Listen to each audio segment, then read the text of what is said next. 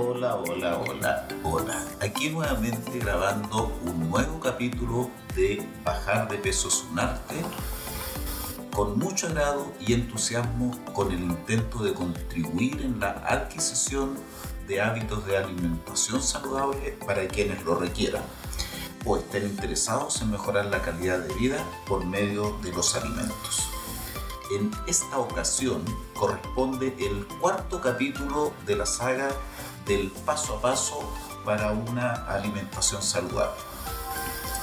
En el capítulo número uno, llamado Mi estado actual, conociste el modo por medio del cual, con la información del peso y la estatura, obtienes el IMC, mediante el cual vas a determinar si estás con peso normal, con sobrepeso o tienes obesidad y con la información de la circunferencia de cintura vas a determinar si tienes o no un riesgo de tipo cardiovascular. En el capítulo número 2, mediante la aplicación de algunas fórmulas matemáticas en las que se considera el peso, estatura, edad y sexo, llegaste a conocer tu necesidad diaria de kilocalorías o energías. Y en el tercer episodio de esta saga aprendiste a distribuir tus kilocalorías diarias tanto respecto de la contribución de cada uno de los tres macronutrientes, proteínas, hidratos de carbono y grasas, como la distribución de tus horarios de comida, que según podrás recordar, consiste en cinco tiempos de comida, el desayuno, una colación de media mañana, el almuerzo, una colación o refrigerio de media tarde. Y la cena. Si aún no has escuchado esos capítulos, si estás recientemente incorporado a este podcast Bajar de peso es un arte, te invito a revisar los capítulos anteriores desde el capítulo Mi estado actual para que vayas aplicando el paso a paso de la forma correcta. En este cuarto capítulo usaremos los hidratos de carbono para estructurar cada uno de los tiempos de comida. Es importante tener presente que una dieta por conteo de hidratos de carbono es una estrategia que facilita el control del consumo de alimentos. Si bien es cierto, corresponde al mismo tipo que se le recomienda a las personas con diabetes, te recuerdo que las personas con diabetes deben consumir una alimentación saludable. Por lo tanto, la estrategia del conteo de hidratos de carbono es beneficiosa para cualquier tipo de personas. Sin embargo, no debe inducir al error de pensar que este macronutriente, los hidratos de carbono, es el más importante, puesto que también lo son las proteínas, los lípidos, como del mismo modo lo son los micronutrientes, esto es vitaminas y sales minerales. Como lo señalé antes, el recuento de hidratos de carbono es una estrategia para facilitar la distribución y selección de los alimentos en cada uno de los tiempos de comida.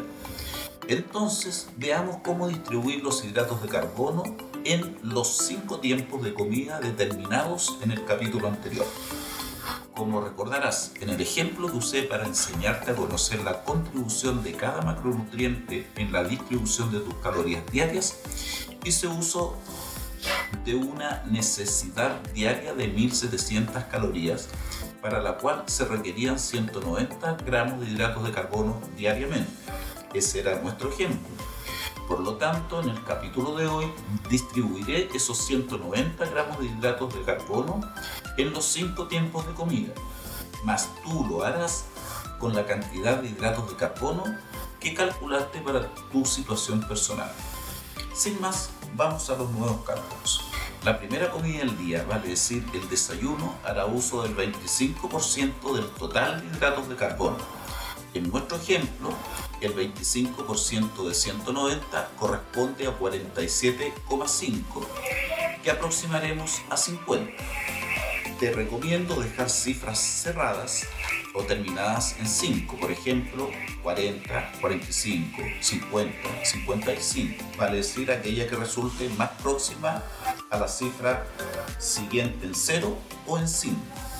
Repito, el 25% que vamos a asignarle al desayuno de los 190 gramos de hidrato de carbono diarios va a corresponder en este caso a 50 gramos.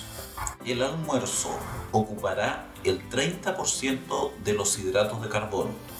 En consecuencia, tu total de hidratos de carbono debes multiplicarlo por 0,30. En nuestro ejemplo corresponde a 57 gramos de hidratos de carbono que aproximaré a 60 la cena se constituirá con el 20% del total de los hidratos de carbono ya calculados, con lo cual debes multiplicar por 0,2 en el ejemplo corresponde a 38 que se aproximará a 40. Entonces, entre el desayuno, almuerzo y cena tienes 150 gramos en el ejemplo que te estoy dando. En tu caso te va a dar una cifra distinta cuando sumes el 25% del desayuno, el 30% del almuerzo y el 20% de la cena. En el ejemplo que yo estoy usando de 190, ya llevamos 150 utilizados entre el desayuno, el almuerzo y la cena. Los 40 restantes del caso del ejemplo los distribuiremos en las dos colaciones dejando 15 para la colación de media mañana y 25 para la colación de media tarde. Considera unos 10 más para la colación de la tarde porque la distancia de tiempo entre el almuerzo y la cena es mayor que entre el desayuno y el almuerzo. Proteínas y lípidos se distribuirán en forma aleatoria dependiendo de las preparaciones que vayas a programar para cada día. En nuestro próximo programa vas a descubrir la forma de llevar toda esta información al plato.